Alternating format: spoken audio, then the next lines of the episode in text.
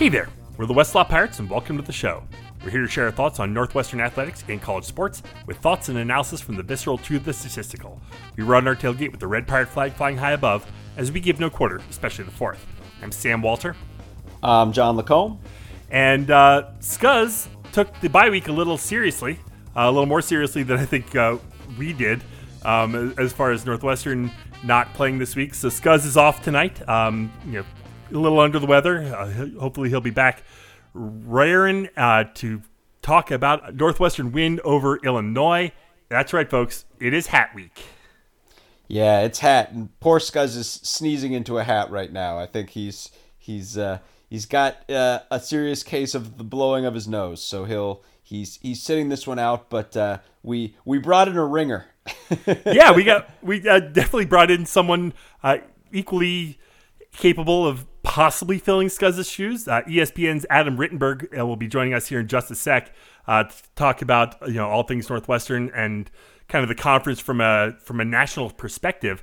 Um, just real quick before uh, we, we, get into to Adam, uh, we did have a few technical difficulties early on. Um, audio is a little bit choppy, but it does get better uh, throughout the interview. So stick with it, and it'll it'll it'll be it'll be great.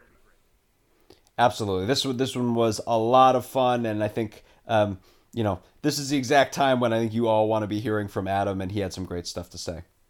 Well, we are extremely pleased and thankful to bring back uh, to the pod Adam Rittenberg uh, from ESPN. Um, Adam, thanks so much for taking time tonight. Uh, I know it's a busy, crazy time in college football, and uh, definitely appreciate a few minutes. Thanks so much.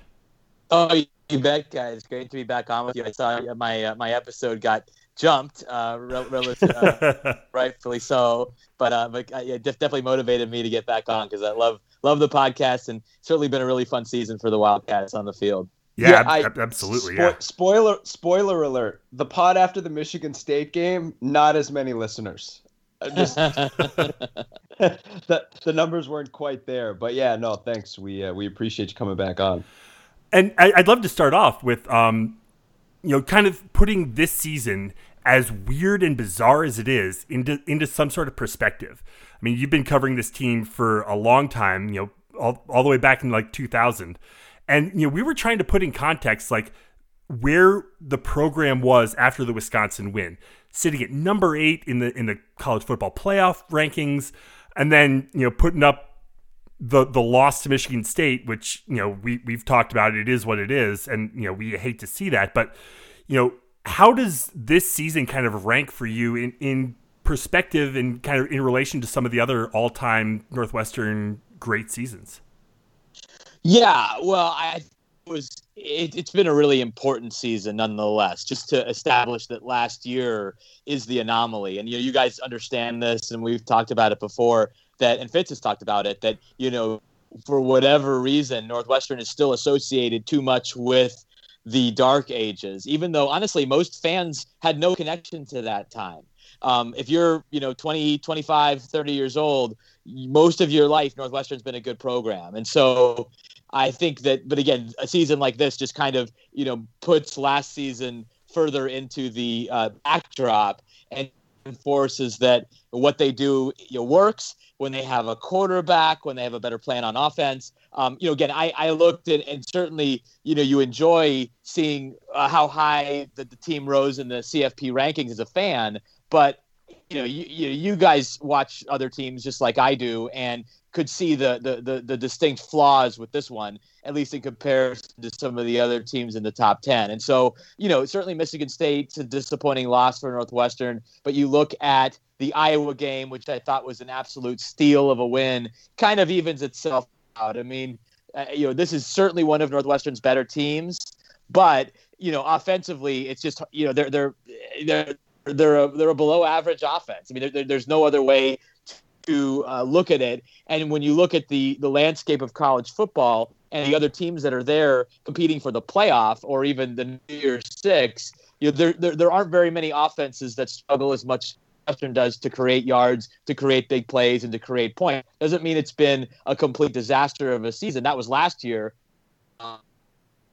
But until continues to evolve and get more talented and and and, and you in, in complementary run pass offense. It, it I just never looked at Northwestern as a like a playoff contender. It was certainly fun for the fans, but I, I, I think that the Michigan State game kind of sets the reality a little bit, which is still very good, winning the West Division and again having a chance to compete for a Big Ten championship and then a, a major a major bowl appearance.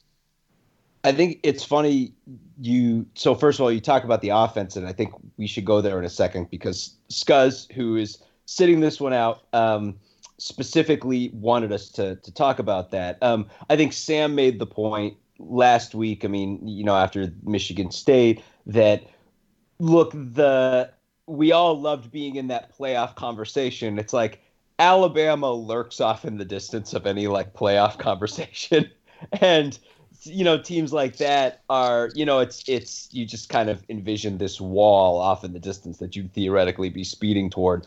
But but you know i think i do also think that the fact that even now northwestern's as low as they are and there's the idea that northwestern's out of the conversation so much of that is baked into the fact that people i don't think can envision northwestern beating ohio state.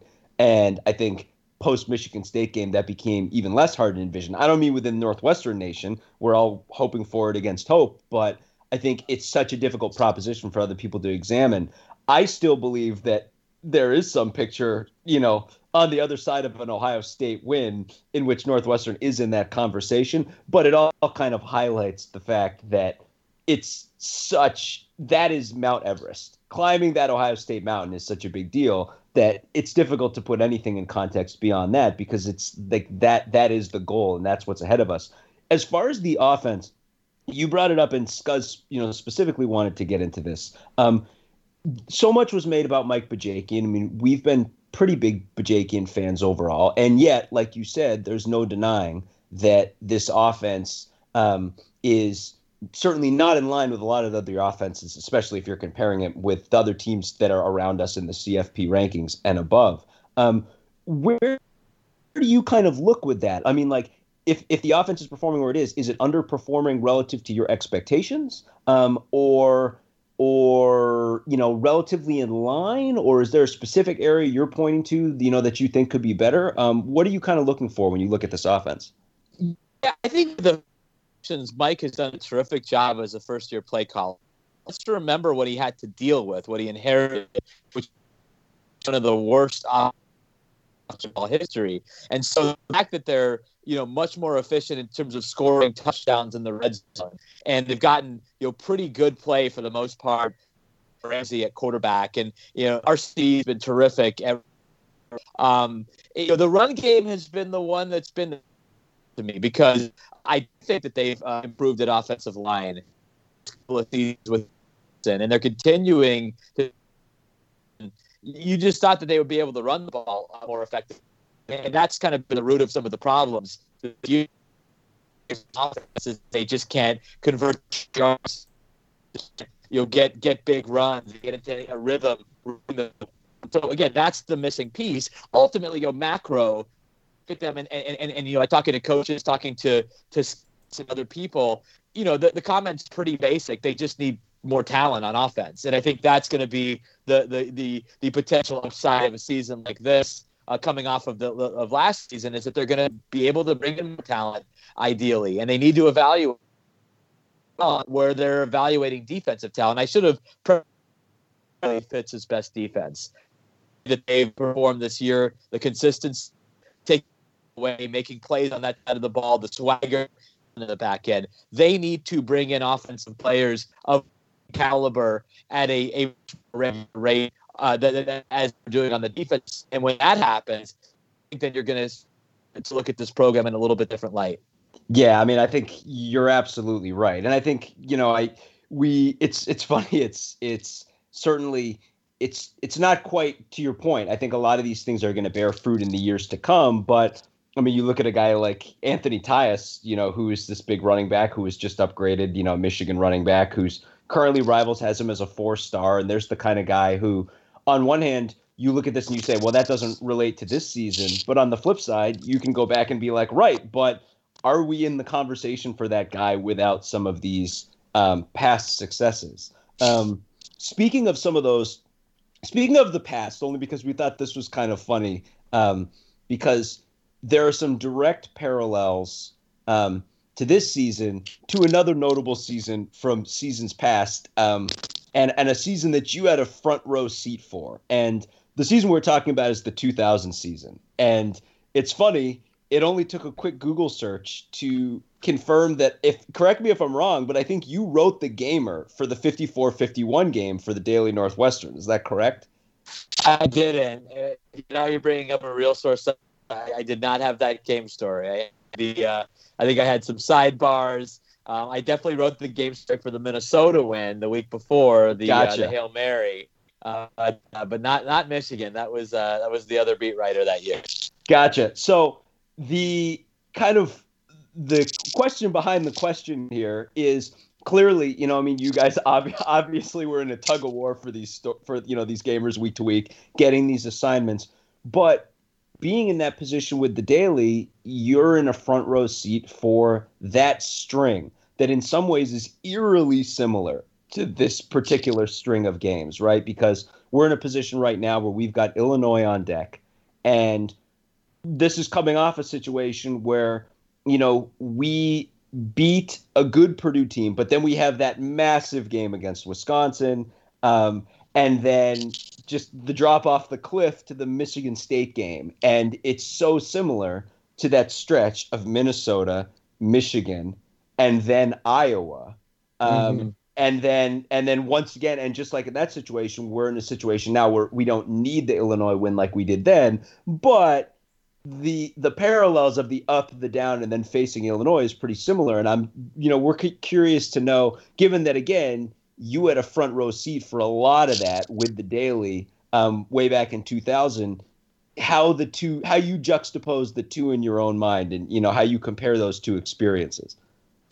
Yeah, it's a, it's a. I hadn't thought about it just because the team had been so different. You know, such an offense-driven team, and they had the scheme year, the new offense with Kevin Wilson and you know, Damien Anderson and Zak Kustok, and this has been obvious. This you know, this team, in, in a sense, is just a better version of previous Fitz teams. You know, really good on defense, exceptional on defense, and they do enough offensively. So just the style, the styles are different, but in a sense, the stakes are not.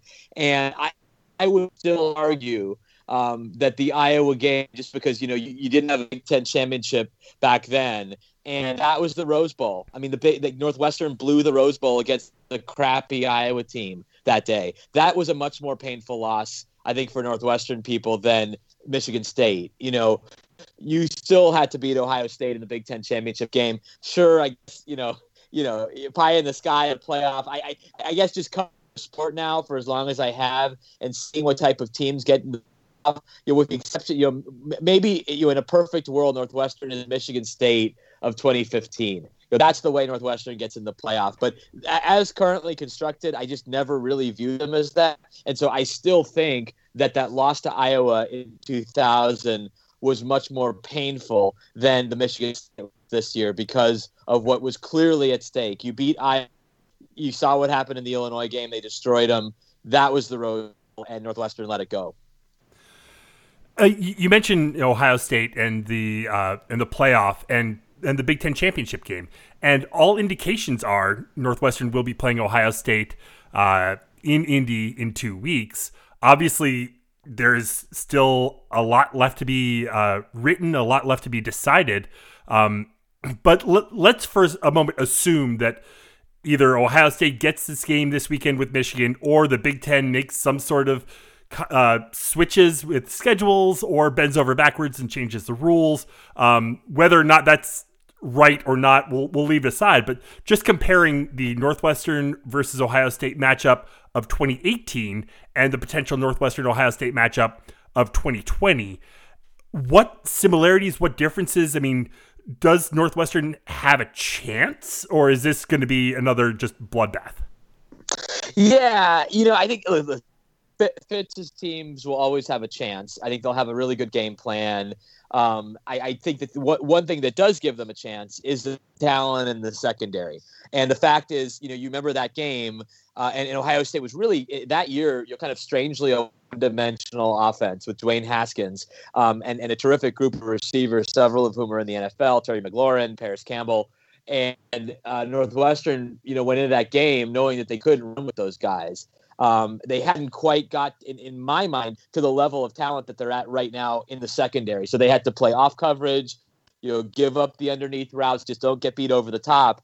And I, I, I think Northwestern can be a bit more aggressive with their coverage against Ohio State, even though Ohio State's tremendously talented at receiver, you know, Chris Olave and company. I don't know if this receiver group for Ohio State is quite at the level of the one in 18. But Justin Fields may, you know, I, I, think is better overall, a little bit better overall than Dwayne Haskins. He's a more mobile quarterback. He can create things. We'll see where Ohio State's offensive line is for that game. They obviously had three starters out this past week against Michigan State. Um, you know, I don't know if those for, are for sure COVID related, but we can kind of presume that they are. So you you know they'll probably be out again uh, this week, and then we'll see if they can get back for the um, uh, championship game. So that's that, th- those are some keys there. And then offensively, I think the Northwestern is Ohio State's defense in 18 was not good. Um, and you saw that, you know, in the loss to Iowa or loss to Purdue, sorry, and then in uh, in some of the other performances that they had. I mean, they just for whatever reason, um, the scheme, the the the combination of players, uh, it wasn't a talent issue. Ohio State's always talented. They weren't very good at linebacker, I thought, in that year, but that defense was uncharacteristically poor. I don't know if Ohio State's defense this year is is it's I don't say it's an elite elite elite defense, but it's it's better than that group in 18. So I think the key will be can Northwestern make enough plays and shorten the game, and then then really make Ohio State work for its points on uh, on on offense. Um, uh, you know, because I think they have more talent be aggressive with how they approach the passing game, especially because Ohio State's run game has not been outstanding by any means, and Northwestern has defended the run, as you guys know, just about as well as anybody in the country.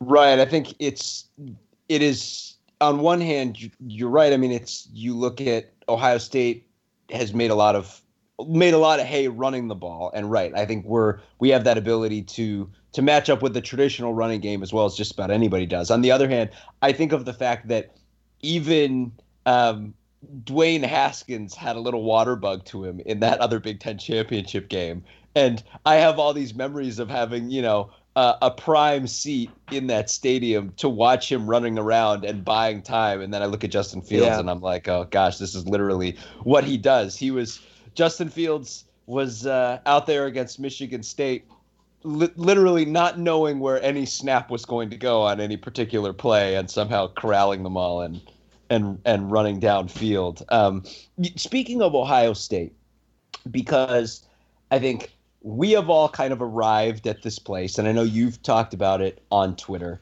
Um, that I mean, obviously, when when you think of it in terms of dollars and cents, and not only dollars and cents, but the reputation of the conference as a whole, this all is a, degree of, of a no brainer. Um, obviously, we're thinking as Northwestern fans first, so like the interests of the conference and or millions of dollars aren't at the front seat of our calculations because I think we'd do anything to face Indiana in this game, as as good as they are.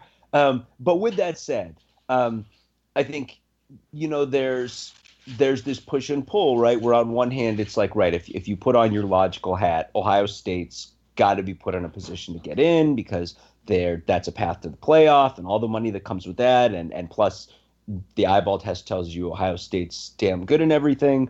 But then on the flip side, you have this thing of, you know, talk of, you know, Barry Alvarez and, you know, there's for all the the rationality behind it, there's this feeling that, you know, in the coming week and you know, at various times this season, there's been a little bit of the moving of the goalposts in this conference.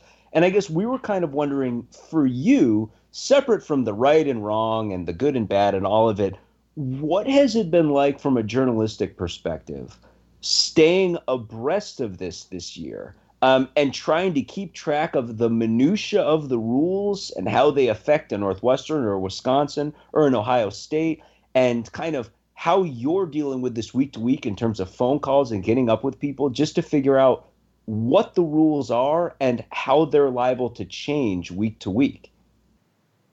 Right, it's exhausting. I mean, the Big Ten just really the whole, the whole, since August has been, you know, I, I obviously I've done it for years, but um, just this year with the yeah the week to week, the, the different policies, the medical side, the competitive side, the testing side, and you know trying to you know the postponement, which obviously was was a, was a huge story in August, and then they're going to start up again, and the parent movements. So yeah, I'm I, I, I never look forward for a season to end. I'm never a big off-season guy, and I love the season.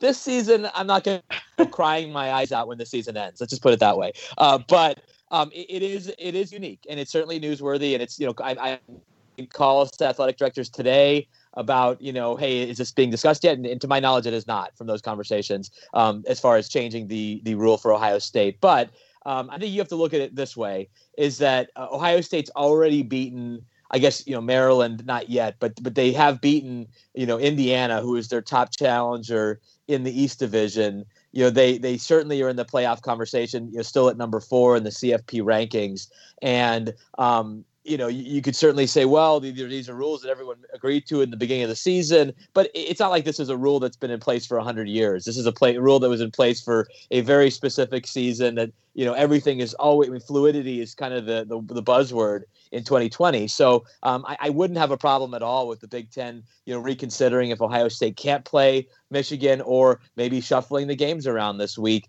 to allow them to play, because I do think it's important for them to play another game. But I, I you know, and, and I, I get it from a Northwestern standpoint. You, you want essentially the easiest path, but but don't you also want to play the best team? I, I mean, that's how the players look at it. That's how Fitz looks at it, and his coaches, because they watch. And Indiana's a terrific team and, and certainly capable of, of, of like winning a Big Ten championship this year. But Ohio State did beat them head to head when both teams are relatively full strength. And, and and ultimately for Northwestern, this is a step that you're going to have to take. I know this is a step that this is a step that that, that, that drives Fitz uh, to to to win the Big Ten again. You know that you know they they got over that hump in 1995 uh, and 96 and and this is still a journey with this team uh, in this program where it's at you know, Ohio State, I think, is one of only two teams, correct me if I'm wrong, with Michigan being the other, that Fitz hasn't beaten yet at Northwestern. So this is, um, you know, this is a big moment. Uh, for for you know if they, if they can get Ohio State to just to just to measure where they're at. We know how ugly that game was last year at Ryan Field. I, I, don't expect it to be nearly as ugly, but it has that potential because of how good Ohio State is. So I think if you're Northwestern, you know how difficult it'll be, but you also want to get a sense of of how much how much progress you've made in a year and you know it's it's clear just looking two years ago to I mean last year and, you said already was clearly the blip and you know the the trajectory of this team is definitely on the upswing um, you know, obviously we we all want to see a Big Ten championship. Um, you know, you think back to '95 and '96, Northwestern did not have to face Ohio State in either of those two seasons, so you know, kind of got around the Ohio State, you know, kind of behemoth then. Um, but as, as far as kind of from the global sense of you know where this team stacks up to previous Northwestern teams that you've seen in the past 25 years or so. Yeah, I mean, again, it's it's it's a it's a good team. I mean, it, it's a weird season, right? Uh, and so it's, it's hard to make you know too many judgments. Sure. Um, uh, you know, in terms of comparisons to other teams. So I, all I can do is is evaluate how Northwestern looks, and they've obviously handled the virus about as any well as any team in the country. Um, they've improved on both sides of the ball, and, and, that, and that's not to yeah. I mean, the offense has certainly improved, but you know, I just love the I love the way they play defensively because um, they're able to be uh, aggressive in some ways, especially in the back end. And, and yet, you know, Hankwitz is never going to be a coach that blitzes, you know, two out of every three downs. And, and so they're able to play, uh, you know, his style uh, about as well as you can. Um, and, and they just been, you know, you, you see see how they won the Iowa game and, and how they how they won the Wisconsin game and you know even the Purdue game. I mean, they they they, they controlled a pretty good offense for most of that one, and so um, you know, it, it, would be great to see them play a full 12 game schedule this year to, to, to, to, to evaluate and, and have everybody not dealing with some key personnel losses. Um, you know, outside of just the normal injuries that you have in football. But but I you know I, I just think that yeah, this is now you have two out of three at least division championships. Uh, now the key is to and you have this facility You have Fitz, you know, at least for now. You have tremendous momentum uh, and enthusiasm around the program. The next step is very key to me, and it's very obvious. You need to elevate recruiting in certain positions. I think you need more respe- uh, more explosive game breaking receivers.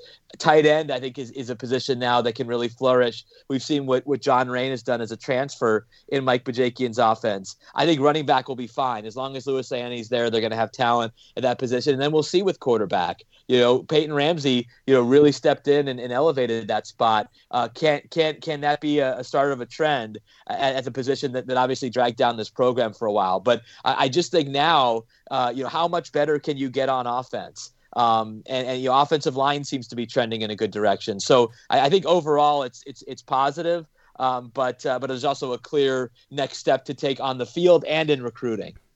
As far as kind of a next step goes, I mean, there's kind of been this this question that I've been wondering about, and I, I, think a lot of people are starting to wonder about, and that's the eligibility for anyone who played this year to play next year. Have you heard any? I mean, I, I think probably everyone just wants to get done with this year, get you know get this vaccine, get things you know closer to normal. But ha- have you heard any discussions on like if if people are thinking come back again next year, like any of the seniors from this year might be coming back, or is that even on anyone's radar at this point?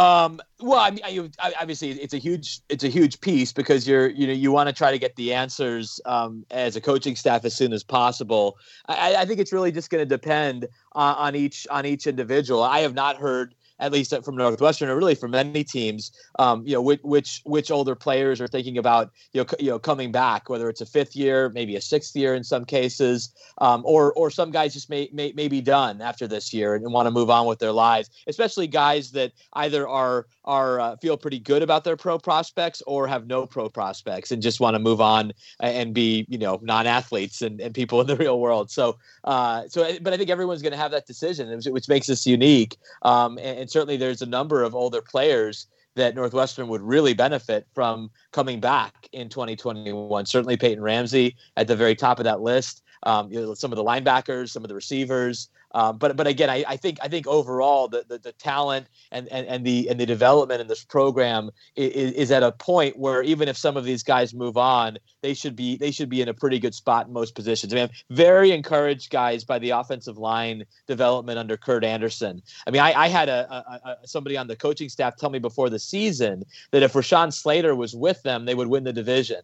They, they felt strongly about that. Well, Rashawn Slater opted out, and they still won the division, and that shows that that this team can withstand some pretty big personnel losses and and and still and still play at a very high level. Yeah, I think we we've been so excited just from how closely we follow recruiting that there are a couple of guys. I mean, I think a lot of people, I mean, other than listeners to our pod, wouldn't know that you know Northwestern's played with a backup offensive lineman for the past two games um, including against Wisconsin. I mean, Charlie Schmidt basically got thrown into the fire, but he's also a really good offensive lineman. But this offensive line has a couple of guys who are really big time players who are not playing right now, and it's it's funny to, to you've we've got that at offensive line, and we've also got it at corner. And at, I mean, even at, at corner, especially, like we kind of don't even know what to do with that. I don't. The idea that that we've had seasons where we were saying, "Oh my gosh, like we've, you know, our entire season's pinned on this guy not getting hurt at cornerback." And then it happens and and to have those kind of reserves right now is is just crazy. But I mean, what you're saying about some of the other positions makes total sense and I think we're desperate not desperately hoping because we've already seen that upward trend but really hoping that it's going to continue to bear fruit. And like you said i mean it's the i mean purdue could could tell us right i mean you get one rondale moore and suddenly it can has the effect of transforming everything or or a david bell. Um, so um, with that said we were kind of curious again going back to kind of the work you've been doing on the beat this year and like you said in this exhausting season um, has there been anything you know, a particular moment for you covering this conference that has jumped out this season, or a particular thing, you know, you like your own version of that only in 2020 moment um, that that you've just encountered, you know, on the beat or out there working to cover this, or some random thing where you step back and you were like, oh my gosh, like what is going on here? Oh yeah, for me it's easy. It was it was the fact that you know I had not covered an event. The last the last event I covered before uh, COVID really hit was the Illinois Iowa basketball game at Illinois back in March, which is an awesome game. Uh, and the next event that I left my house to cover, guys, was going out in sometime in, in late August to the Big Ten headquarters to cover a, a protest from about 25 parents from around the league. So that, that was my next that was my next big big on, on location assignment. And just that whole that whole situation was just so crazy. And um, and again, I, I, I, I understood where the, a lot of the parents were coming from, and and and, and I think um, you know that decision to postpone. You know, we could write a we could do a podcast series about it and or write a book about it. It just was um, it was so it was so uh, so wild. Um, and, and and I think again a decision that that you know I think uh, quite a few in the Big Ten wish had gone a different direction. But but yeah, I think I think it was the parent protest outside of a out of outside of a, a league office that nobody was in, uh, in basically a uh, an uh, you know an office park in Rosemont, Illinois, sometime in late August. That was the uh, the most surreal moment. Now, did, yes, did, did, did, all the parents like go to Fogo de Chão afterwards just to grab a grab a steak or something? you know, I don't even know if it was open. It probably was. I, I you know, I think some of those. There's a couple other places out there because I've gone and eaten out there after going to events in the Big Ten, and um, I think everything was pretty much closed. But uh, yeah, there just wasn't anybody around. There was a bunch of police, um, you know, and, uh, and yeah, maybe like 30 people total uh, and a bunch of media. I mean, there was like more media than than parents there, and it was a Friday. It was hard to kind of organ. You know, Shaun Wade's Shaun Wade's dad from Ohio State. We kind of threw it together at the last minute, but uh, it was just a bizarro, very 2020 scene being out there in Rosemont. Yeah, we were we were joking. It's like as hot as he's been over the past couple of weeks, Shaun Wade can't really top his dad's performance on this season. You know, his dad's yeah. really really making moves. no doubt, no doubt. Yeah. So, uh, you know, again, I, I, mean, we could certainly talk about should the Big Ten have uh, postponed in the first place. Um, I, I, think, I think in hindsight, uh, they, they, they, they, they could have played or, or, or, uh, earlier and, and, and, maybe should have, and, and, and, we would have more games in and we wouldn't be having this conversation about Ohio State. But it went the way it went. And, you know, um, I, I, I think, again, a lot of people have said, well, they, there shouldn't have been any college football and, and there's all these cancellations. But I think, you know, you, you guys are Northwestern guys, uh, you, and people that listen are, are Northwestern fans. You should certainly be proud of the way Northwestern has handled this. I mean, to have, you know, at least right now, no, no COVID in the program since this started is is remarkable. And and not to say that, that others weren't careful or they didn't try, but um, I think it just it, it, just underscores what type of program it is and and, and, and how Fitz and, and his staff go about uh, enforcing things and, and how the players have been so disciplined. They really deserve a lot of credit. I mean, they've had essentially a normal season. Um, they've played all their games. Uh, they've had injuries just like you have in every other other season, but they haven't had uh, COVID you know completely torpedo your season like you've had uh, with programs around the country. And we've just, just like we ran, we just ran back 2018 again. No non-conference wins, and an amazing run through the conference season. It's just, it's just we're just running it back again. we joke, but we joke, but in all truth, we weren't exactly uh, pulling our hair out when Will Hall, coach Tulane, was taken off of our schedule. I wasn't. Uh, I wasn't exactly sorry to see that one go, but uh, but yeah, you're right. I mean, Fitz said, Sam, you said it before. I think Fitz said at the at the start of the year, he was like, you you you know that you could do everything right and and still lose games to COVID, but if you do anything wrong, you will lose games to COVID and I think that was their mindset, and and they made it work. And you're right. I mean, it's absolute testament to the discipline of the program. Uh, last question for me, and you know, you you kind of alluded to this uh, a, a, minute ago, um, but as, as, we were, I was watching the uh, the Bears you know, lose a heartbreaker to Detroit this afternoon. Um, something popped up on my Twitter feed. Jason La Canfora from CBS. I'm uh, already knocking wood, Sam. I'm already knocking. dropped a little uh, you know nugget of possibility that you know if the Bears decide to move on from Matt Nagy, they will go full force at Pat Fitzgerald as uh, potentially the next coach of the Bears. And you know we've been you know following the, the Fitz to the NFL, and you know the, the Packers a couple years back were uh, talking to him, and you know with his the ties to Mark Murphy and, and the Packers organization, you know, the conversations were there. Um, you know, his name pops up almost every year, but you know, we've all always kind of had in the back of our mind the one job that we could see Pat Fitzgerald leaving Northwestern for would be the Bears. Ah, should we be like freaking out about this, or is this just something to kind of put in the back of our minds? Yeah, I, I listen. I, I think in, in some ways the, the, the, this this seems the most real uh, of, of of of a possibility because um, I think the timing would would be something that Fitz would consider. Uh, the fact that he's still in his mid 40s and you know it, it, wouldn't have to move his family. That's such a big big deal to him. Uh, he can stay in his home and, and and and have his and his wife's families you know right there. And you know this is a this is a, you know his his childhood team. He's always been a Bears fan. Um, you know again I think he'd have to look at uh, you know, is, is, it a situation he wants to enter and leave an ideal situation for? You know, I mean, we could talk for a long time about, I think, the, the problems within that franchise and you know, do, you know, you know, just the difficulty of being an NFL coach and how you, you know, you have such a short leash, you know, which he doesn't have at Northwestern, and the expectations and the media responsibilities and the criticism you have to take. But I, I do think it's something that, um, you know, unlike the, maybe the Packers job, he, he'd really have to sit down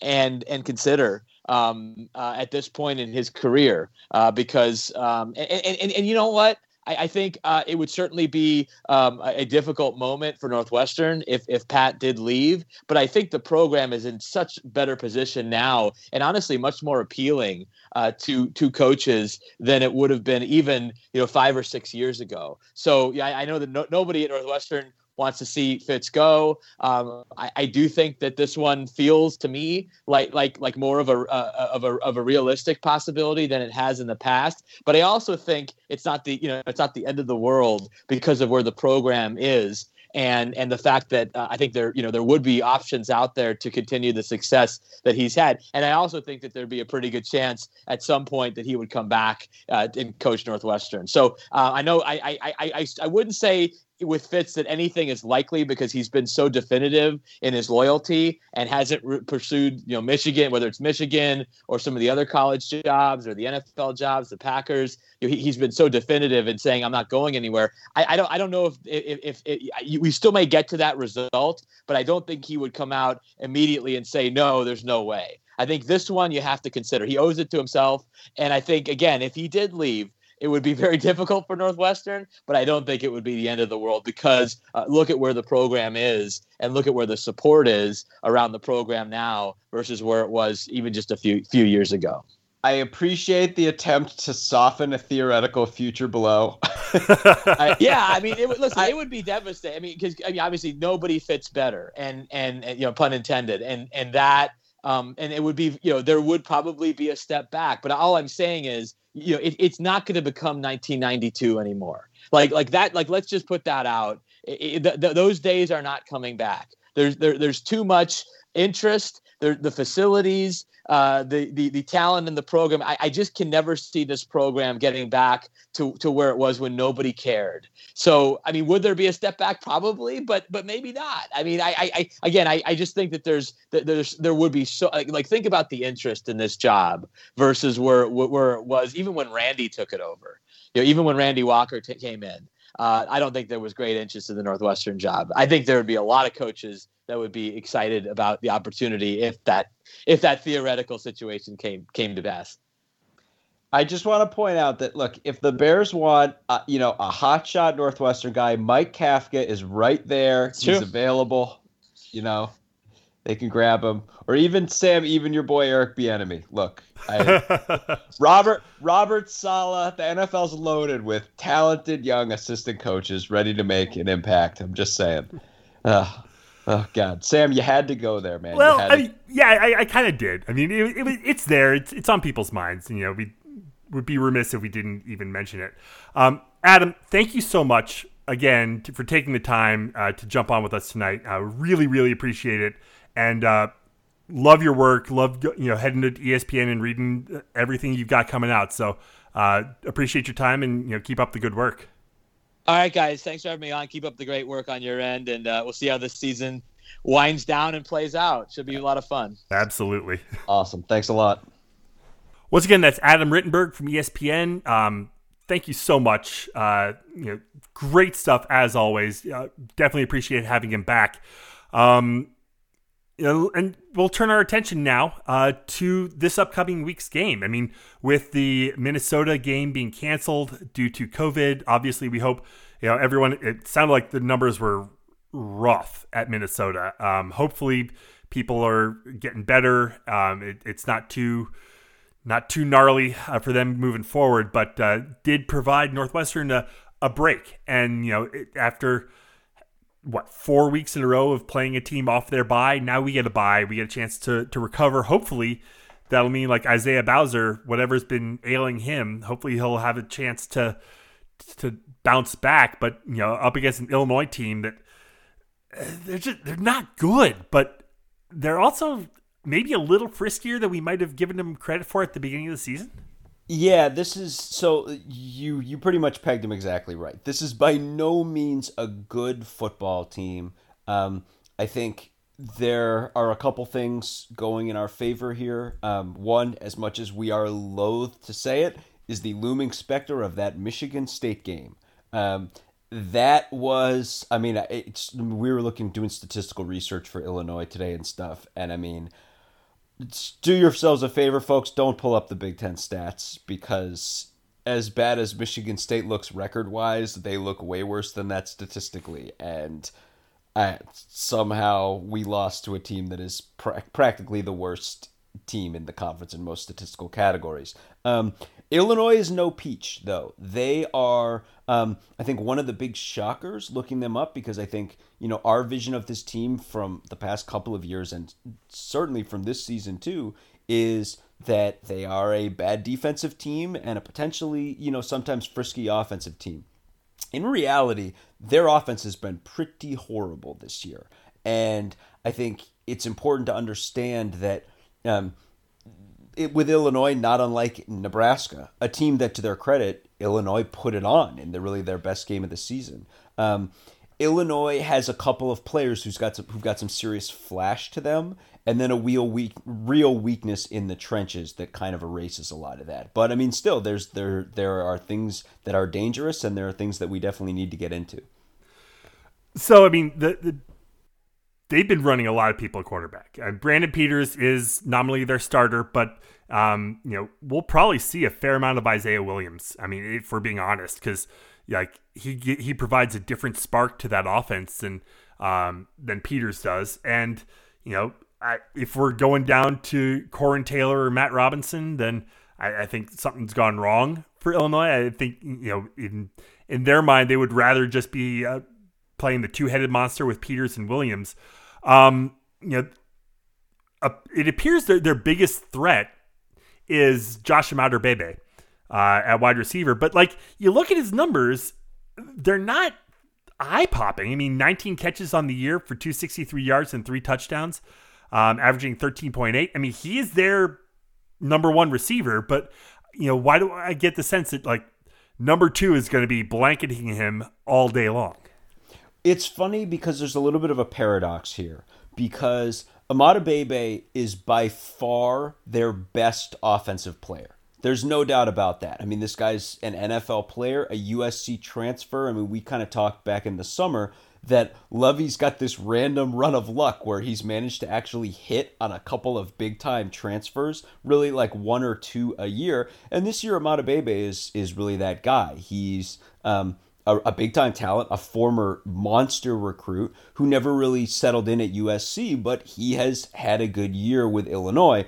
Um, we were talking about this with Scuzz, and Scuzz though has has made a strong point that um, not unlike Wan'Dale Robinson at Nebraska, he doesn't really have someone to get him the football, and I think Brandon Peters has had a star-crossed season to say the least with Illinois, um, up and down, and and like you said, they've they've rotated in a fair amount of Isaiah Williams, and I think Imatorbhebhe, on one hand, he is their best player. He is a big-time receiver, but if you look at his numbers, they haven't been huge.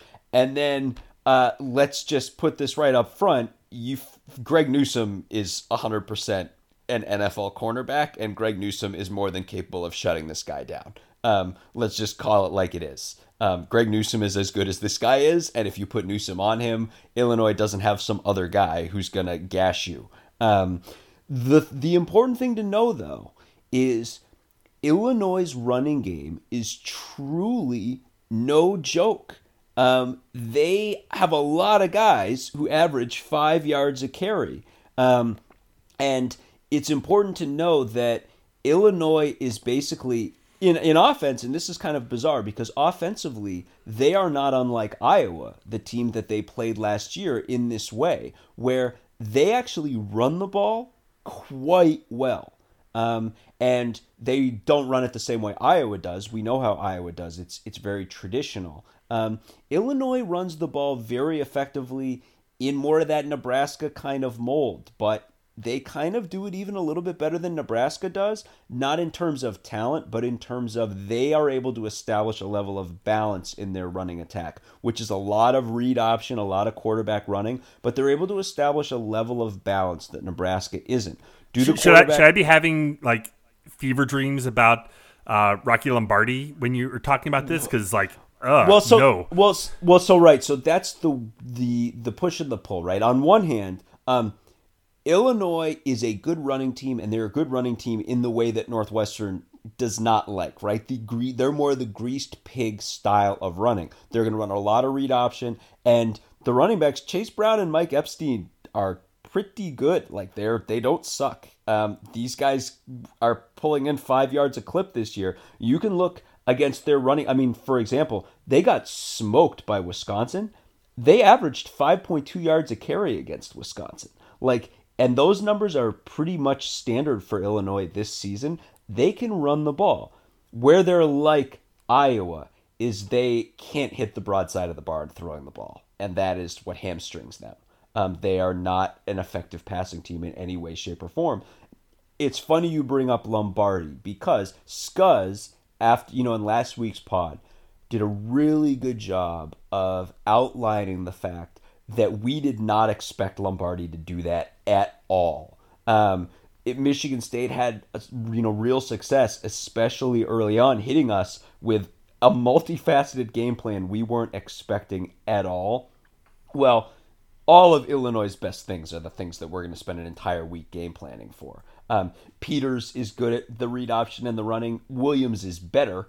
Williams also can't hit the broadside of the barn throwing the ball. I mean, he's an awful passer and he's really fast and he's really good at running. But that's what Northwestern's been planning for since last Monday for almost a full two weeks to deal with this rushing attack. And right now they're being like, look, Newsome's going on Imatorbhebhe. If they want to try to throw, good luck. But more than likely, they're going to try to run, run, run with all that stuff. We are going to be coming up. Nothing's going to be taking us by surprise in this game.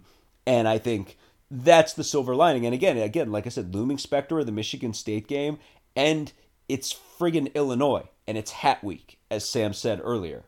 And this team is like they know what Illinois is no one is taking Illinois for granted in any way, shape, or form. If we can beat this team by 50, we'll beat this team by 50. You're going to get everyone's very best game against Illinois in this one, and that's especially true of this defense.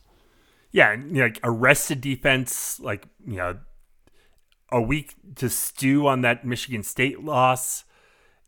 Yeah, they're gonna they're gonna be coming out with, with fire in their eyes. Sure, they don't like the Cats have won the Big Ten West, and that that's done. But I, I think back to two years ago after we beat Iowa and won the Big Ten West, and we still came back and put it on Illinois just because we could and because it's Illinois and that's what we do. Right. And I think so like that's a big part of it, right? I mean you talk about teams were built to play. Well, it, like literally we're built to play Iowa and Wisconsin. I mean, that's the way our team is constructed, and Illinois has always been a different animal. But that all goes out the window because it's Illinois. And our guys like care about that game so much. They give their all. There's a reason we've won five straight against them. It's because these guys absolutely ball out in this game. Um, and that's that's where that comes from. Now, if you look at Illinois defensively, are they good? No, they are not good. Um, they have been, you know, shelled several times this season. Um, most notably, of course, because it was one of the first games anyone saw this season by Wisconsin to start the year, where they were absolutely rolled. There's no doubt the nadir of their season was a 41 to 14 loss to a Minnesota team that we know pretty solidly is not a good football team. Um, it's so th- there's some push and pull here too. There's nothing that Illinois' defense really does particularly well. There are several defenses in the conference worse than them, but this season, and we kind of tweeted it out early, truly good teams are in short supply in the Big Ten this season. Um, there are seven teams in the conference that are giving up 32 or more points a game.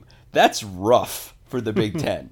Um, and Illinois is right in that group. So, I mean, you factor in, you know, for all the, the talk about Northwestern's inability to run the ball, just know there are half the conference is giving up more than twice as many points a game as Northwestern is, which is just ridiculous. And Illinois is right in that group. So, I mean, like, once you get up there, like, is there really much of a difference between giving up 33 points a game, like Illinois is, and giving up 35 points a game, like Minnesota is, the worst team in the conference? I mean, they're all bad defenses. But I think what you'll see sometimes is, and this of course has bearing on our game, is when Illinois really wants to knuckle down, they can have some success in various facets of the game. Like, in other words, if your quarterback really is lousy at throwing the ball, he's not going to get better because it's Illinois. Ask Luke McCaffrey, who had a horrible game, right?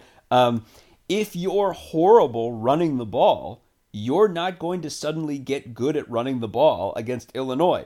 Very important because we are not a particularly great team at running the ball. But, and this is the huge but, when we talked about Michigan State, did Michigan State outperform our expectations defensively? Yes, they did. But did we talk about how Michigan State was an excellent defense coming in? Yes, we did. Illinois is not an excellent defense. Um, and the one thing you see is quarterbacks who are good quarterbacks this season have had very, very good games against Illinois.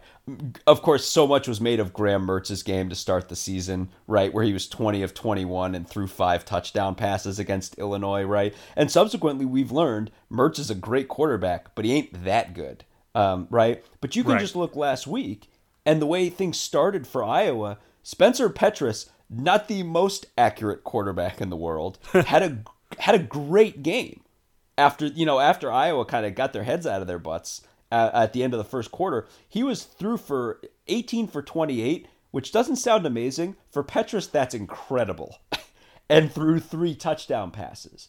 So you can envision a situation where either Illinois is going to be bringing heat like crazy, just trying to get to us, which I mean, fine, but we'll adjust to that.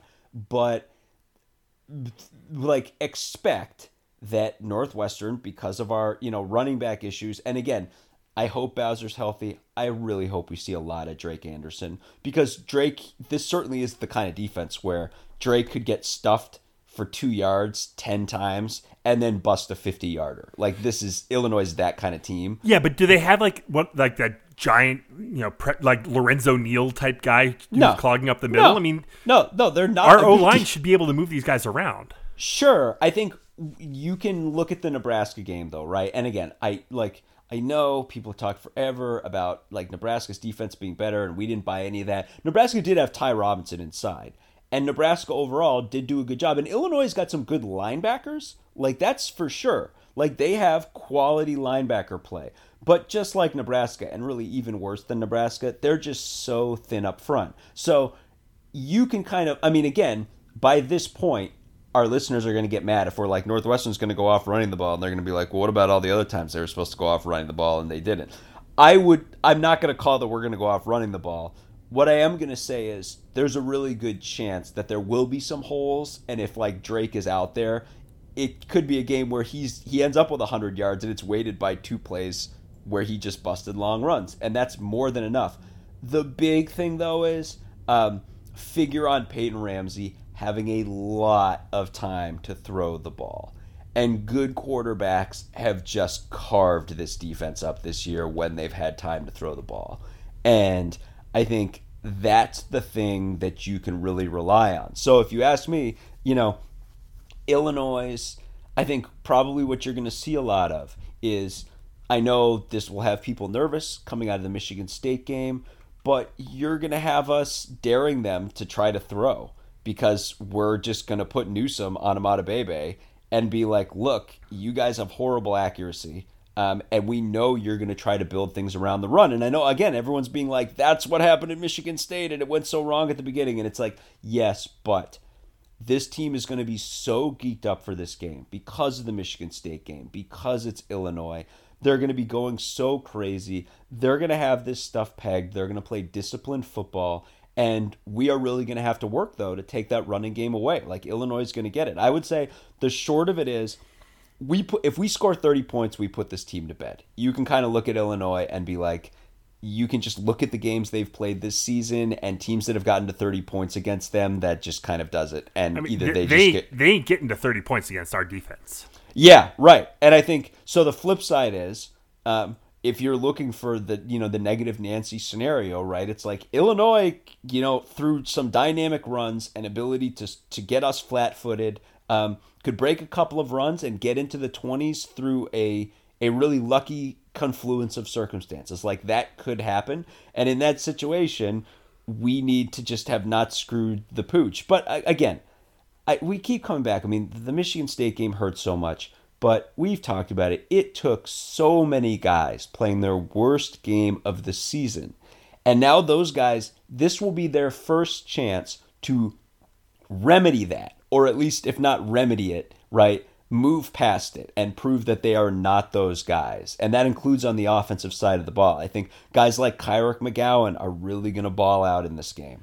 Um, yeah, and like ha- having the week off, I mean, gives you know people might say, oh yeah, they, they could they could be stewing on it and letting it eat at them, but Fitz doesn't let that happen. Like Fitz does not let teams stew on on rough losses. I mean, especially you know with a game against probably Ohio State the next week, we got to be we got to like get everything sharp. We got to lock everything down. I mean, we need to be playing our best football going into a game against, and if it's not Ohio State, it'll be Indiana, who's no slouch themselves. I mean, this is a you know, this is an opportunity to get everything's firing on all cylinders going into you know Indianapolis the next week.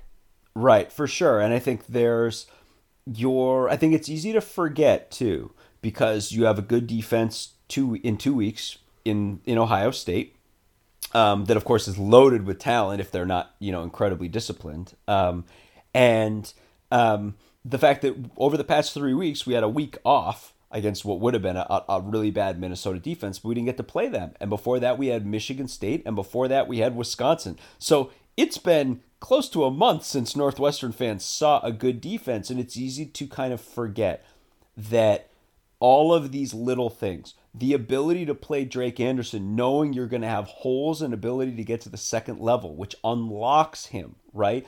And the return of the ability to go dynamic laterally with Kyric McGowan and all of the things that that opens up, right? And and to what we were talking about earlier, knock wood, like uh, John Raine with an extra week of rest and the ability to get him back and all the ways that he's able to move laterally and the things that that opens up. I think again because because of the the problems with the running game, especially in short yardage situations, compounded by playing two really good defenses over the past two games, I think have kind of obscured the fact that this team does a lot of things really effectively offensively. And I think it's it's easy to look and be like, look, this team has gone off in certain games, and yeah, like a lot of people are going way back to the Maryland game, sure, but we've played really well against Illinois in years past, and think about how anemic last year's offense was, and yet we put it on Illinois in that game last year. Um, this defense is a worse version of that defense. So again, it, it's one of those things where you keep coming back to where we want to be so guarded and we're all so snake bitten from two weeks ago and illinois does run the ball well and they run the ball well in a dynamic way that is not the way we would most like to defend But they are not a good team. They are our rival. They're a team we know very well that gets our best game every year. Um, and there is, truth be told, a huge talent disparity between these two teams um, that even is not comparable to Michigan State. For as as much of a mess as Michigan State has been, there is real talent across a lot of that Michigan State defense, and Illinois is just not wired that way. They are a collection of random talented players spread across different position groups. They do not have a strong talent base at any particular position. Um, and they really can get manhandled in the trenches. And that's what happened what's happened when they've played the strong trench teams this year, the Iowas and the Wisconsins. We are built the same way. And I think all it'll, you know, potentially the flip side is all it'll take is a couple big plays on the ground, a couple big pass plays, a couple big drives, and we could open this one up. And let's also not overlook the fact that, you know, there's no pressure on us. Like, we can lose this game and we still go to Indy the next week. You know, obviously we don't want to, and we'd rather that not be the case, but like, we, we're not playing like a bad team with a lot on the line, right? Because, like, you know, that that's, you, you've you know you think back to 2000. I mean, the that Iowa loss, we were playing a bad team, but with everything on the line, and sphincters clinched, and we just couldn't come up for it. We're not playing. There, there's nothing on the line for Northwestern here except the hat, and like we can come out, pin our ears back, and just go to town.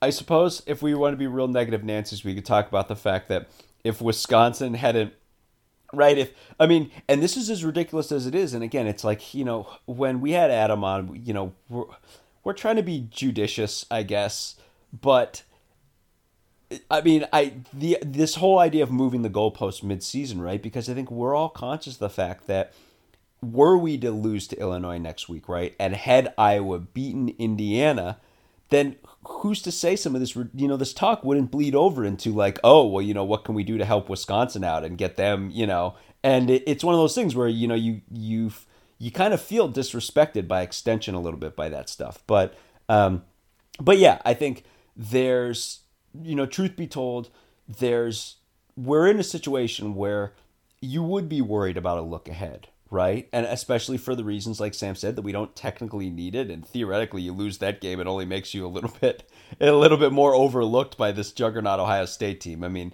but regardless, we don't have to worry about any of that because as we texted, you know, a week ago, it's Illinois, and Illinois comes with Illinois comes everything, comes all of the hate, comes you know you know this decades long you know thing that all of us ever since we showed up at northwestern have been you know privy to. Like you know you and i sam this was not something we grew up with but you know this was hate we learned mm-hmm. uh, when we when we got here. And and that carries through and it will always be. And it's it's that team down south it's that team down in the corn and you know we will put it on them every year. Last year again with nothing to play for our guys came out and gave their very best game of the season and smoked that team and this is a team that I think, you know, I, I think there's part of them that are really feeling, you know, that they want to put a beating on their rival and be able to carry that into Ohio State and remind everybody who's kind of fallen asleep to us over the past couple of weeks what this team is and why we are West Division champions. And I think that's what you're going to see.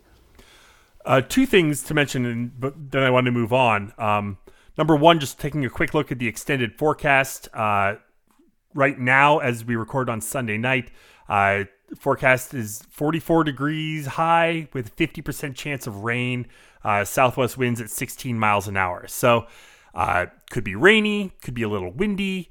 Uh, that could lead to us running the ball more uh, or being reliant on the run. Um, if it is too windy, obviously we we know that about Peyton Ramsey. He doesn't like to play in the wind. But uh, so that, that's just something to keep an eye on. Uh, cloudy with occasional rain showers. The other one is the opening line, and uh, I, were you con- as concerned as I was when you saw Northwestern by 15. Uh, to, to, it's like you know we we saw this last week. We were 11 point favorites, or two weeks ago we were 11 point favorites at Michigan State. Uh, if you're gambling on this, just don't stay away because we don't do well with 15 point spreads. Well, it's like this Illinois team got up 14-0 on a fantastic Iowa team. Um, and had us all kind of scratching our heads. And then Iowa remembered they were Iowa and remembered Illinois was Illinois and flattened them the rest of the way and went 35 7 from that point on.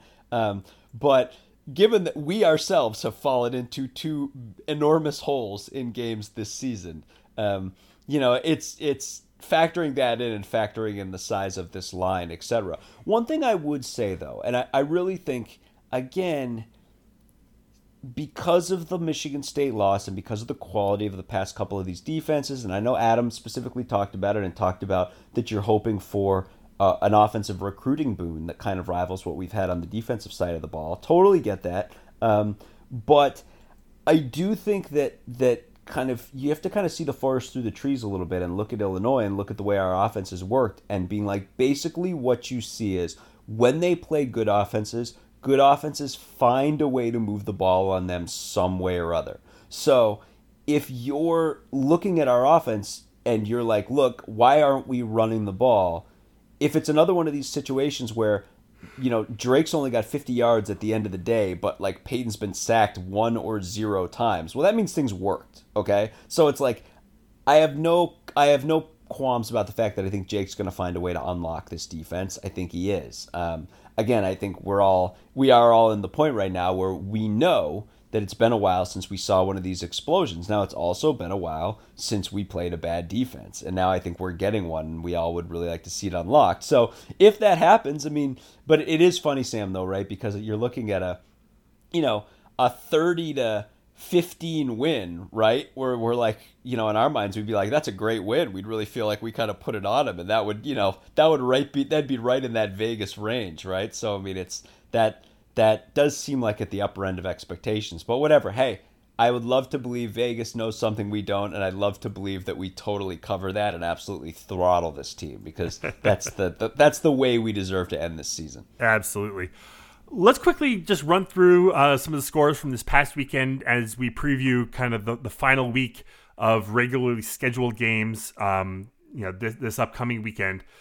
Uh, we talked a little bit about it. Ohio State, you know, really laid it on Michigan State, fifty-two to twelve. I mean, it's hard to see too many weaknesses in that Ohio State team. Uh, you know, we talked about it a little bit with Adam, but like, yeah, their their their secondary is a little rough, but I mean, Michigan State couldn't do anything on them.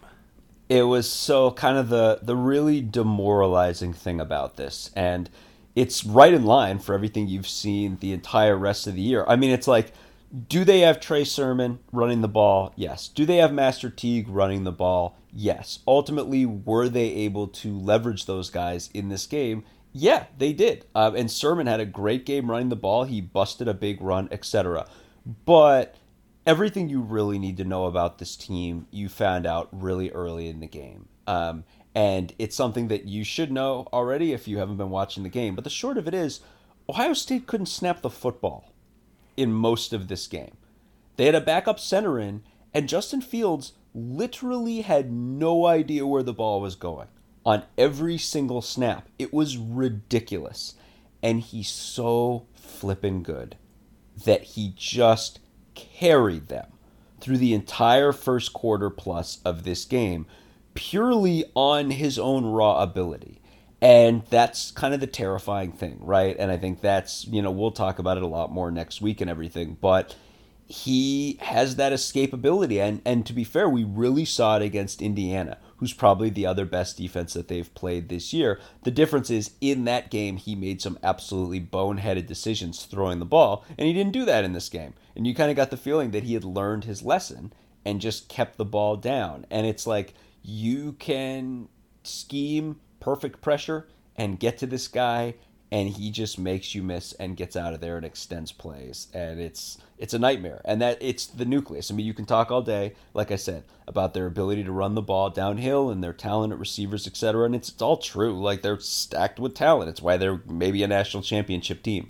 But when everything else goes wrong fields can carry this team by himself through his own instincts and that's probably the the most terrifying thing of all Indiana continues their feel good season uh, with a 14 6 win at Wisconsin. Um, you know that Indiana defense is no joke. I mean, yeah, did were they missing uh, Michael Penix? Sure, but you know, Wisconsin's they defense missing, is really they good. weren't missing. Yeah, they weren't missing Jack Tuttle. no. Um. Yeah, Schneikes, man. Indiana's good. Oh, I mean they're they're great. Um, I think there are a couple of things, and we were tweeting about this too, that are really important calibrations. And I know we're going to get to Iowa, you know, in a little bit. We kind of already talked about it when we talked about Illinois, but um, if you were watching that Wisconsin game, yeah, the score is low, and yeah, Wisconsin in theory could have come back late, but you know that Indiana was clearly the better team for the entire game, and that Wisconsin looked absolutely anemic on offense. And you look at our game and know that they were absolutely anemic on offense in our game too. And you on one if you know for people who want to play the you know yeah but those are two good teams sure they're two good teams but wisconsin you know couldn't get the car out of the garage on offense in either of those games that's important because next week wisconsin who is everyone's darling in the friggin' west all season long right up until our game and then even after our game people were still trying to scheme ways and i know i sound like a ridiculous homer right now but um, scheme ways to you know get Wisconsin back into things, right? You know, um, through like the rules and oh minimum game thresholds and everything. Wisconsin's got to go on the road to an excellent Iowa team next week, and if they lose that game, Wisconsin's got a losing season. And right now, that looks pretty possible because uh, Wisconsin's offenses just can't get anything straightened out right now, and their all their numbers are totally skewed by those first two games of the season when they played horrible defenses. And since then, they've been a mess on offense.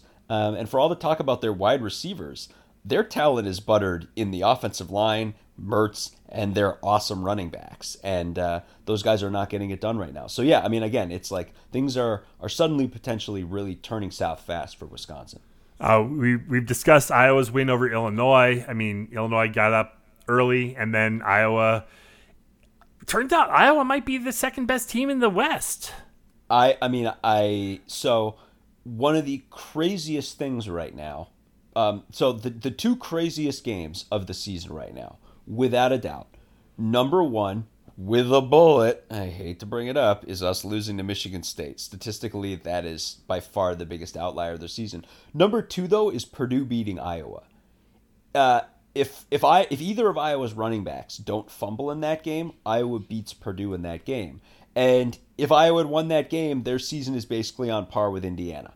Um, they are the Indiana to our Ohio State, if you'll allow me the, the grace of using that comparison.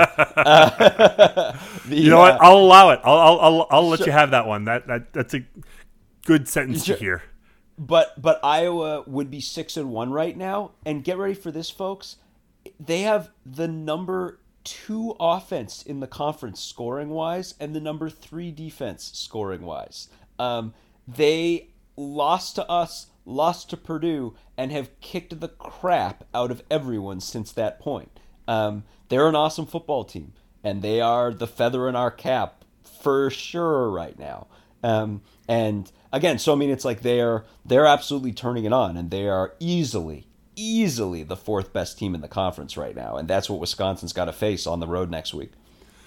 Uh, Nebraska beat Purdue, and you know you gotta wonder, you know, for a, uh, a team like Purdue, I just I don't understand like that loss to Minnesota, where the game was taken away from them by the officials, like it was taken away by the officials. There's no doubt about it, and that has been the turning point on their season. Like it's gone just down the drain really fast since that point.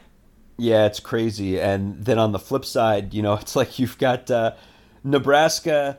Um, you know, I they they they killed Taylor Martinez. They had a funeral for him. They buried him six feet underground, and then a week later exhumed him and he has basically been their entire team for the past two weeks. Um, you know, right up until the last play, which wasn't really his fault of the Iowa game, he at least was sort of had him in it, and then he went off against an admittedly bad Purdue offense. But um, yeah, I mean, to your point, I mean, Purdue. On one hand, you can be like, yeah, they gave up 37 points to Nebraska. That's Purdue's defense is awful. Like that's not surprising.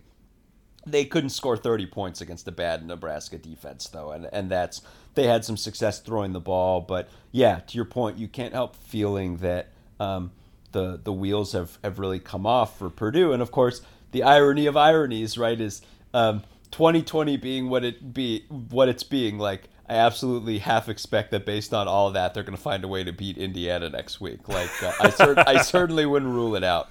Well, I mean, it, it, you could also point to the fact that you know since Aidan O'Connell went out again, like he played against us and then hasn't played since. And I just saw he's his season's over. He's having surgery on his foot, so you know they they haven't you know had their starting quarterback, but Rondale Moore has been back. So it's like, it, you know, and even so, I mean, Jack Plummer had a good game, 33 of 47 for 334 and three touchdowns.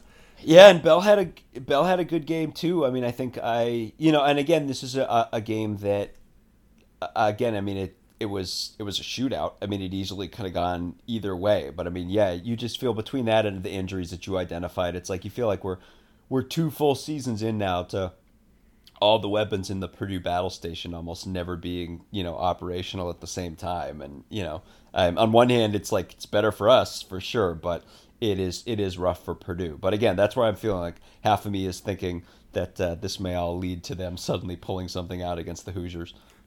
Uh, Penn State beat Rutgers. Who cares? That's fine. Yay! Congrats, Penn State. I just you know I we knew you had it in you. Um, you know, Happy Valley, just celebrate. What a what a big win over Rutgers. Congrat, congratulations. Uh, quickly running through the schedule as it stands right now on Sunday night. Um, you know, still, yeah, a lot remains to be seen. Yeah, I mean, like, why even bother? I don't even know. So. Just, let's list all the deck chairs that the Big Ten's about to rearrange to get well, Ohio actually, actually, State let, let, into. Let, us talk about some of the ways that they could uh, rearrange the, the, deck chairs here. Um, so obviously, we've got Illinois, Purdue is at Indiana, Wisconsin, Iowa. Um, I don't see any reason for them to to mess around with that game. I mean, that that's that should be pretty locked in. I mean, no one. I haven't heard of any uh, outbreaks on either of those places. Minnesota, Nebraska. Who knows what Minnesota's at? I mean, we'll find out more in the next day or two. Um, this is one of the this is one of the big pieces, though. Yeah, I mean, if if Minnesota can't go, that leaves Nebraska looking for a, a dance partner, and there's some possibilities that could happen there.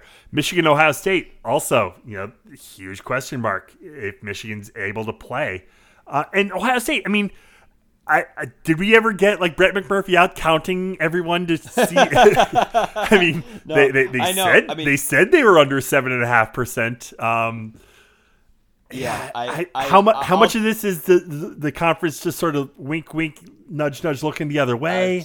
I mean, I'm just like that number was going to be seven point four percent regardless of whatever. Yeah, pretty much. I think so. I think right. I think that's one of the the the dance partners that everyone is looking at. I suppose it bears mentioning.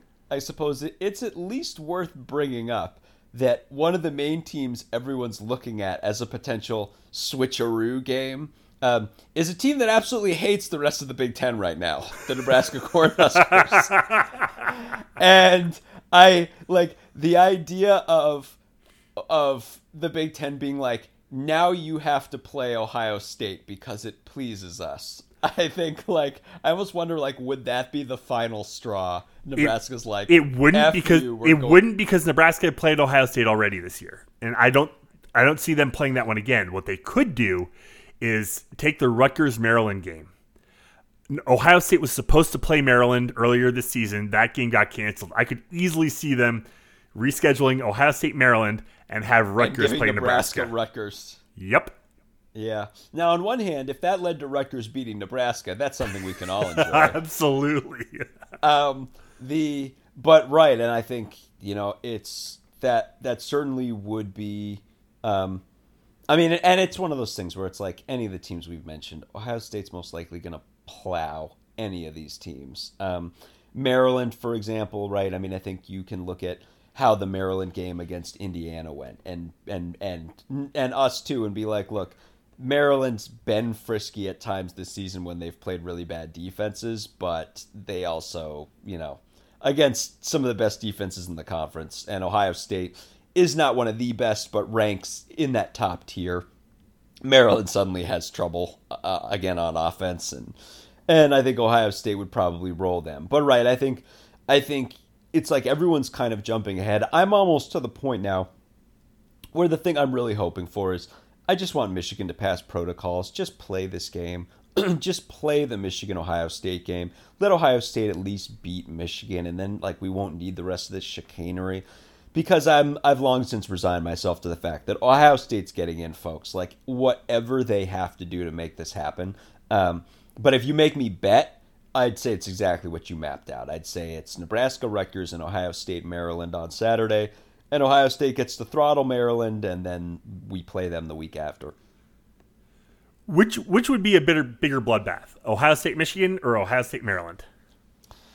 Oh, good question. Because because um, as it stands right now, the the opening line for Michigan Ohio State was Ohio State by thirty.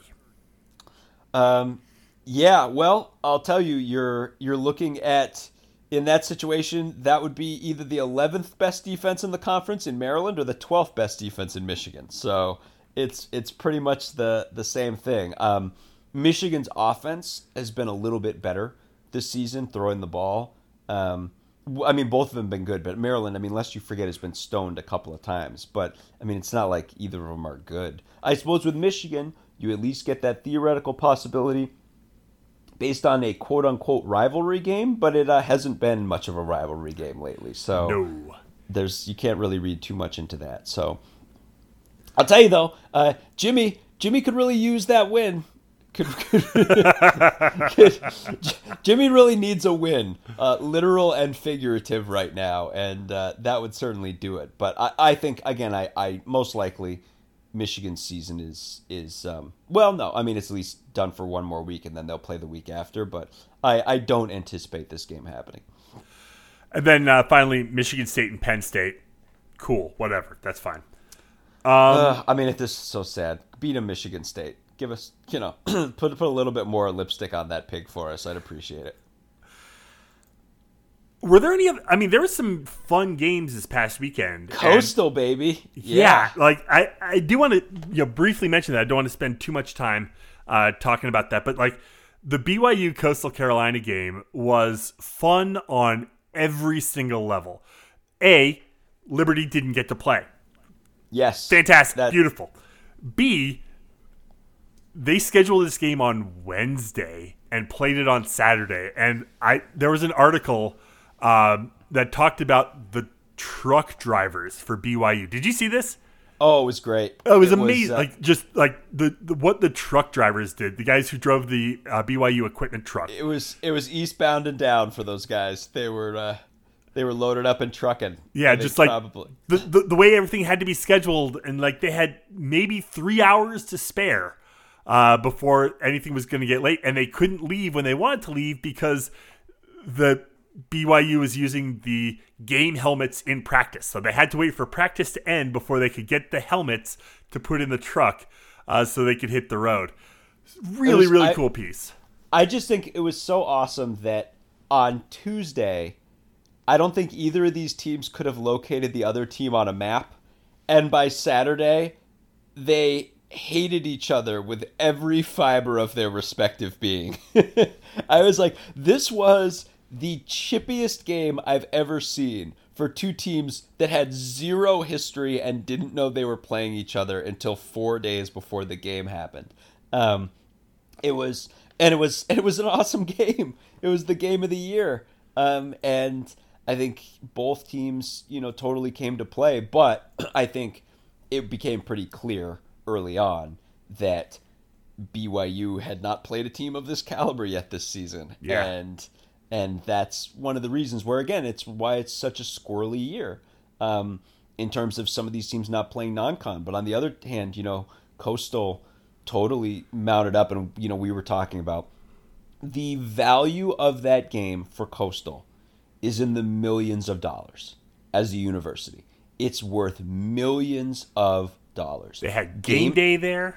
Game day was there. The whole thing was an ad for the school how many people learned that Coastal is in the town next to Myrtle Beach? I, I did. Doubt, I did. I learned that. I had no idea. Yeah. I mean, the name is friggin' Coastal Carolina, and yet none. I I had not put that together until I actually saw the game. That was like, oh, it's right next to Myrtle Beach. It's basically the Myrtle Beach spring break spring break experience for four years, and their field is teal. That's all you need to know. And we were talking, we were joking. It's like when F Florida Gulf Coast University was in March Madness, and they were doing Dunk City while ESPN was running pictures of their beach dorms. And it's like the if you've got a school that can sell itself like that, and then you give them millions of eyeballs, the value to the school is just enormous. I mean, the amount of applications to Coastal Carolina next year is going to triple. Um, and you know, only football has the power to do things like that. So it was uh, it was awesome. And in some in some instances, basketball, but right, yeah. So and and and and, and yeah, and it was an awesome game um, where you had a you know a freshman quarterback at Coastal Carolina, you know, making all kinds of plays and leading the team down the field, and and really a, a Kevin Dyson ending. Oh um, yeah, I mean that that was that was like BYU driving and then one yard short Oh, so yeah. that was a thrilling. That was just so much fun. Yeah, I mean, it really was. It was probably the game of the year, and now it, that you know, it, that and maybe Clemson Notre Dame. Yep, it was it it was, uh, and it propels Coastal, you know, higher and higher up, and I think they most likely, you know, Cincinnati's got that group of five spot, you know, in a vice grip right now, but Coastal still probably's got a really good chance at some some New Year's Day action or something like that, and and a massive, I mean, how many times do we get to say this?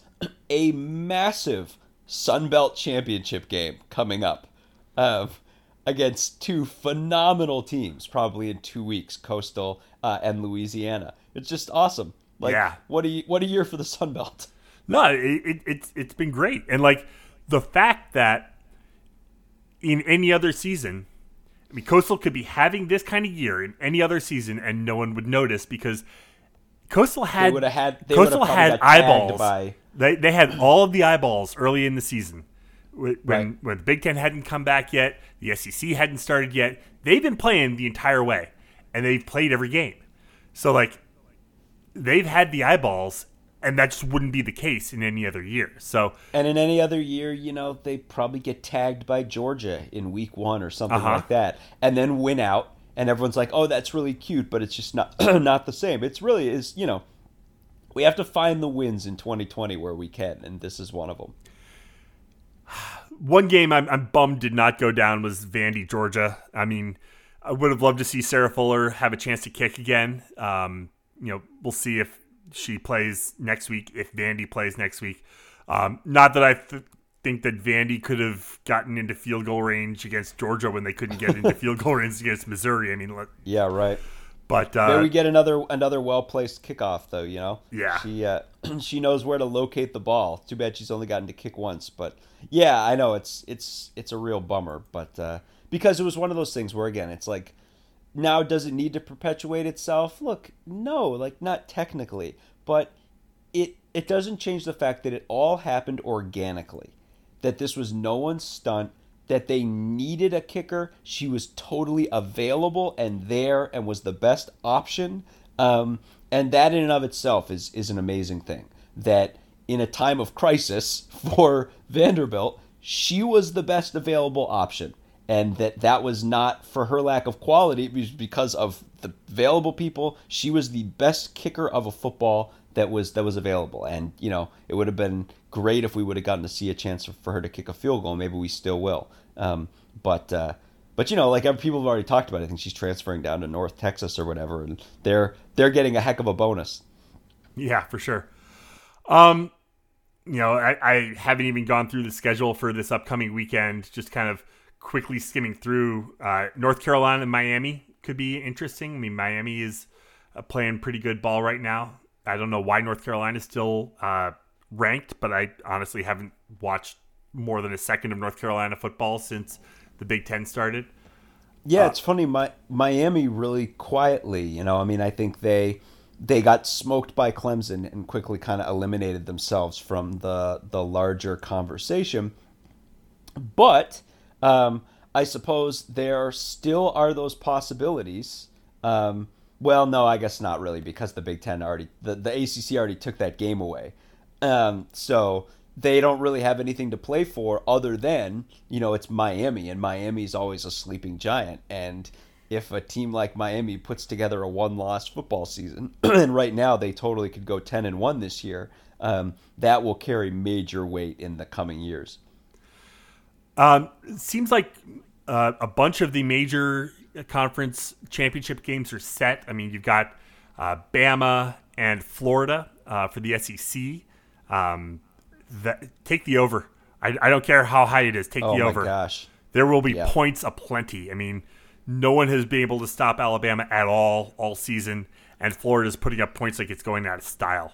how they lost, I've, how they lost A and M, I'm still not sure, but like I've been so I've been you know in the relatively small Ian Book for Heisman bandwagon this year.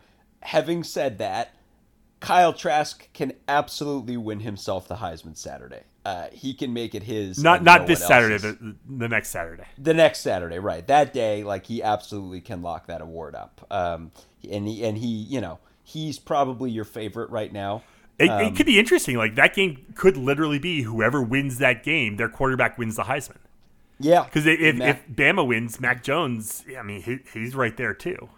Right. I think it, it is amazing that you've got those two, the ACC championship and and the SEC championship, are four potential Heisman candidates. Although Lawrence, you know, kind of took him took himself out of commission, but um, yeah, the overall talent across those. But yeah, between Jones and and um, Trask, it's pretty amazing.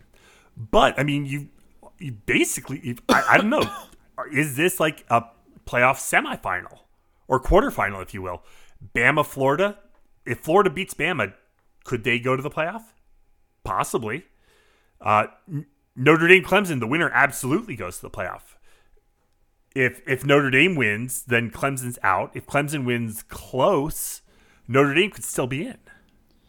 Yeah, I think. But you know, yeah, certain certain potential winners of certain conference championship games would stand to benefit from certain results in these games.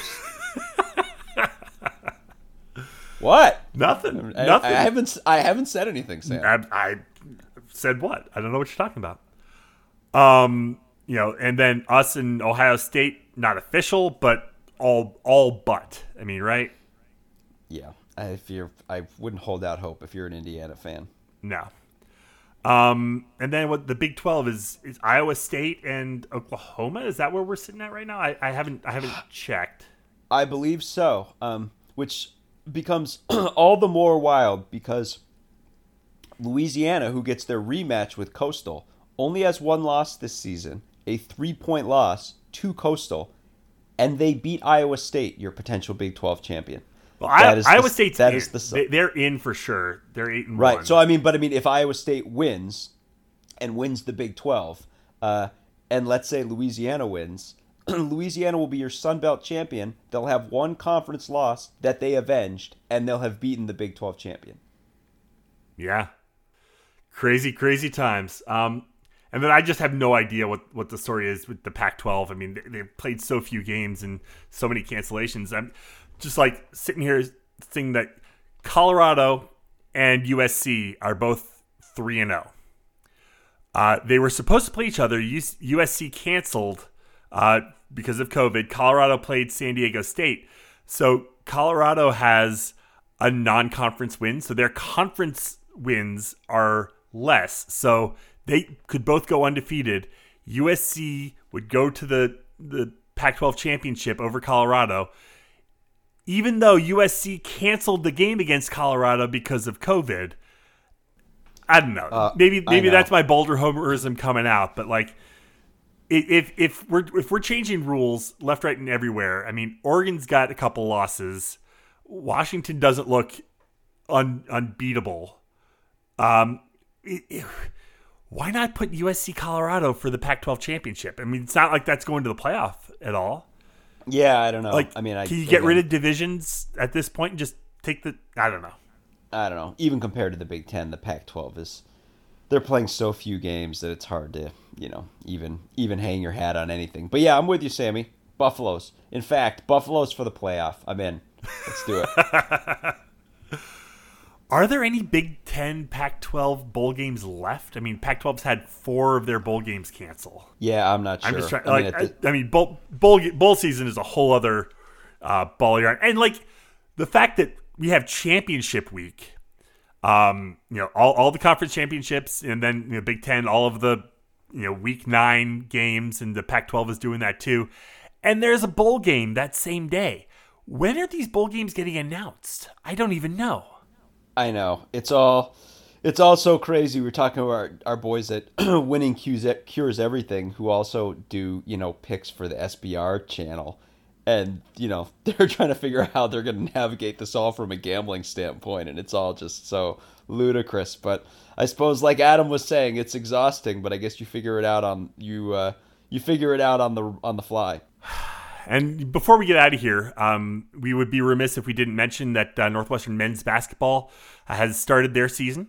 A couple gigantic wins, um, over 100 points in each game. Sure, Chicago State and Arkansas Pine Bluff are not uh, the stiffest competition.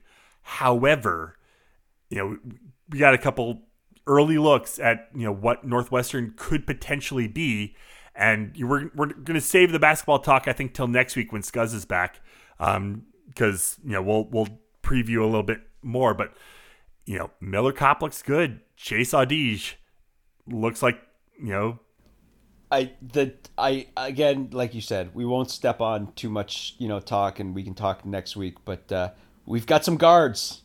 Woohoo! Yeah. guards. Who, who knew?